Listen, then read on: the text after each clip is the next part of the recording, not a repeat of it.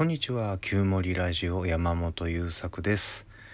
今日なんですけどあのたまに聞かれることがあって僕ね自分をコーチングするんですよってよく言います、えセルフコーチングっていう言葉もあるので聞いたことある人もいるかもしれないですけどどうすんのって聞かれるんですよね。で需要があるかどうか分かんないんですけど僕のセルフコーチングのやり方をもう喋ってみようか。喋ってみようかな。YouTube の方でも少しね話したことあるんですけどシェアしとこうかなと思います。つってねなんかこうあ僕は当たり前にやってるんだけど人によっては全然真似ができないことらしいので、まあ、参考程度にこういうやり方もあるんだなぐらいがいいのかなと思います。でそれどういうやり方かっていうと自分とおしゃべりをするです。えー、どうやって自分とおしゃべりをするのか。自分ってその比喩じゃないですよ。自分と、えー、私と私でおしゃべりをするって感じ。あのアニメとかでたまにある脳内会話的なイメージです。まんまなイメージです。でどうやってるかっていうと僕はノートとペンを使います、えー、iPad のノートアプリと Apple Pencil でもできるんだけどお気に入りのノートとペンだとかなりいい感じに会話の精度が上がるのでおすすめです。でえ、ー、と僕の場合はですね、まあ、その日の題材があることもあればないこともあるんだけどあその日の気分で聞き手の僕と話し手の僕で、えー、話し出す順番が違います。例えば話したい僕がなんか疲れてるしんどいなって思ってる時は聞き手の僕からちょっと疲れてるって聞くところから始めます。で何か話し手の僕が話したいことがある時はこんなことがあったんだって話したいことから書き始めます。その後相づちを聞き手の僕が相づちを打ってくれたり、えーと、聞き返しをしてくれたり、えーと、考えがまとまってないのでだらだら話し手の僕が話してることをまとめてくれたりっていう本当に僕があお客さんとクライアントの方とコーチングのセッションをしている時と同じようなやり取りを自分と役割をパツパツ切り替えながらやるわけですよ。でそれをノートの上でやっていくんですけどその時にね僕のやり方だと話し手が話し始める時は短い横棒をちょっと引いてから文章を書き始めるんです。でそれに聞き手の自分が相づちを打ったりまとめたりさらに質問をつなげていく時にはくるっと小さな丸を書いてその聞き役の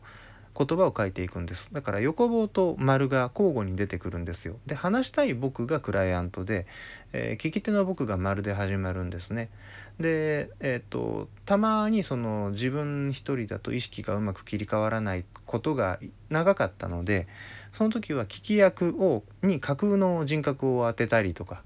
っていうことをしながらあのトライアンドエラーをしてたんで聞き役の自分のことは丸さんっていう名前で今も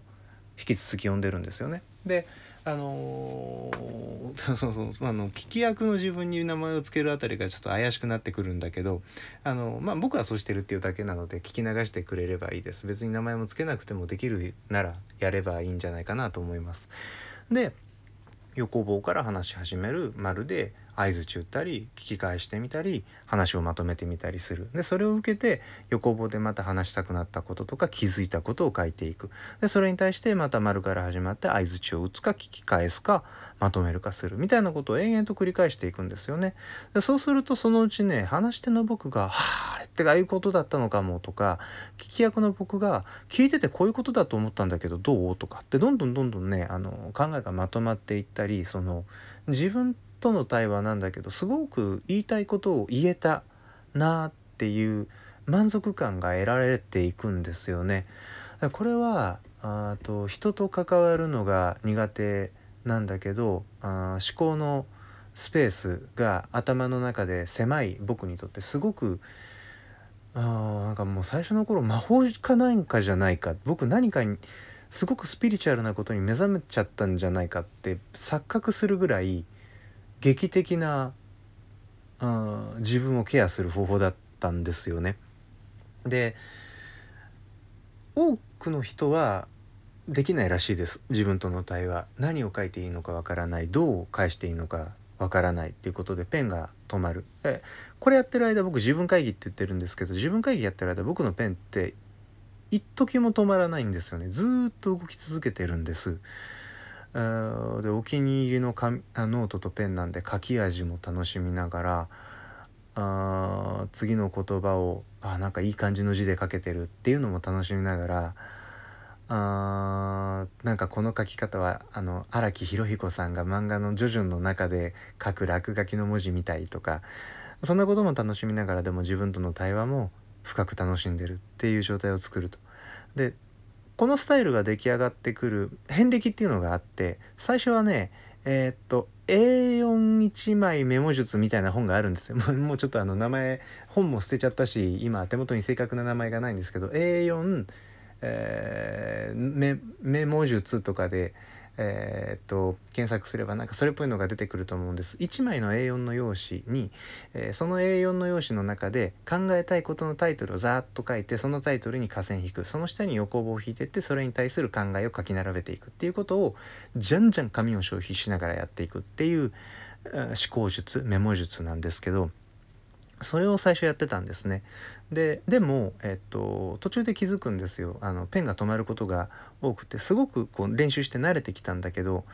考えをまとめるということと考えを話すということは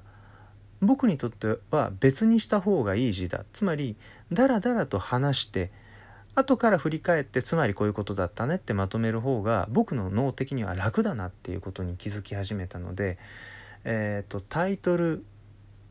を書いてだーっとそれについて考え書いていくタイトルをつけ作って考えを書いていくっていうことをずっと続けていくとタイトルがこれについてはどうとかあれについてはどうっていう自分への質問にどんどん切り替わっていくんですよね。でこれってもはや対話なのだからもっと思いっきり対話に寄せてみたらどうだろうって思って始めたのがその丸で質問をするして、えー、横棒で答えるなんです。だからこの時に使ってたメモ術のやり方がその考えは横棒から書いて始めていくなのでうんとだから今も自分の考えを話す時は短い横棒から書き始めてそれに対して丸から始める言葉で相づちを打つ質問を重ねるっていうことをしています。で人によってはこの A4 のメモ術の方からトレーニング始めた方が身につきやすいかもしれないですね。そのメモで何を考えるのかをタイトル書く。でその下に横棒で考えを並べていく。でな考えなんかね話してるうちにね次の疑問が湧いてくるんですよね。あの人と話しながら頭の中が整理されるっていう経験多くの方がされてると思うんですけどあれ自分とできるっていうただそれだけのことなんですよ。でえーと、僕はいろいろあってそれはもっと生々しい対話のスタイルの方が僕の脳には合っているのでそちらに移行していったということです。でそこでやってきたことが結果的に生身のクライアントさん僕ではない方とのやり取りの中でもかなり生きているということになっています。だからもしうんご自身のこともあのなんだろう前向きな自己対話自分のことを元気にしていける自己対話とかあとはこれは応用として人を元気にしてあげられるような話の聞き方を身につけたいと思ったら是非自分との対話もうそれも肯定的で前向きで承認してくれるような人として自分と対話する。できたら紙とペンを使って頭の中だけだと思考のエリアってすごい狭いからねってえー、いうことなんですよ。よく言うんですけど僕ら紙の上だったら3桁の掛け算って余裕でできるんだけど脳頭の中で暗算だけでやろうとするとよっぽど数学精通した方じゃないとできないそれに特化した人じゃないとなかなかできないんですよね。暗算ってすっごいあ苦手なんですよ僕らの頭って。だから是非思考も紙に書き出す。できたらそこに前向きだったり優しいとか自分のことを絶対見捨てない必ず味方でいるっていう前提の相づちを入れていく。それに対して、えー、どうせ自分しか見ないノートだったりするので思いの丈を綴っていく。っていうことを最初はなかなか書けなくってもずっと続けていくとそのうちスルスル会話ができるようになっていくので是非やってみてくださいあ興味が湧いたら。ということで今日は僕の、えー、セルフコーチング自己対応のやり方についてお話ししてみました。あまた次回お会いしましょう。ありがとうございました。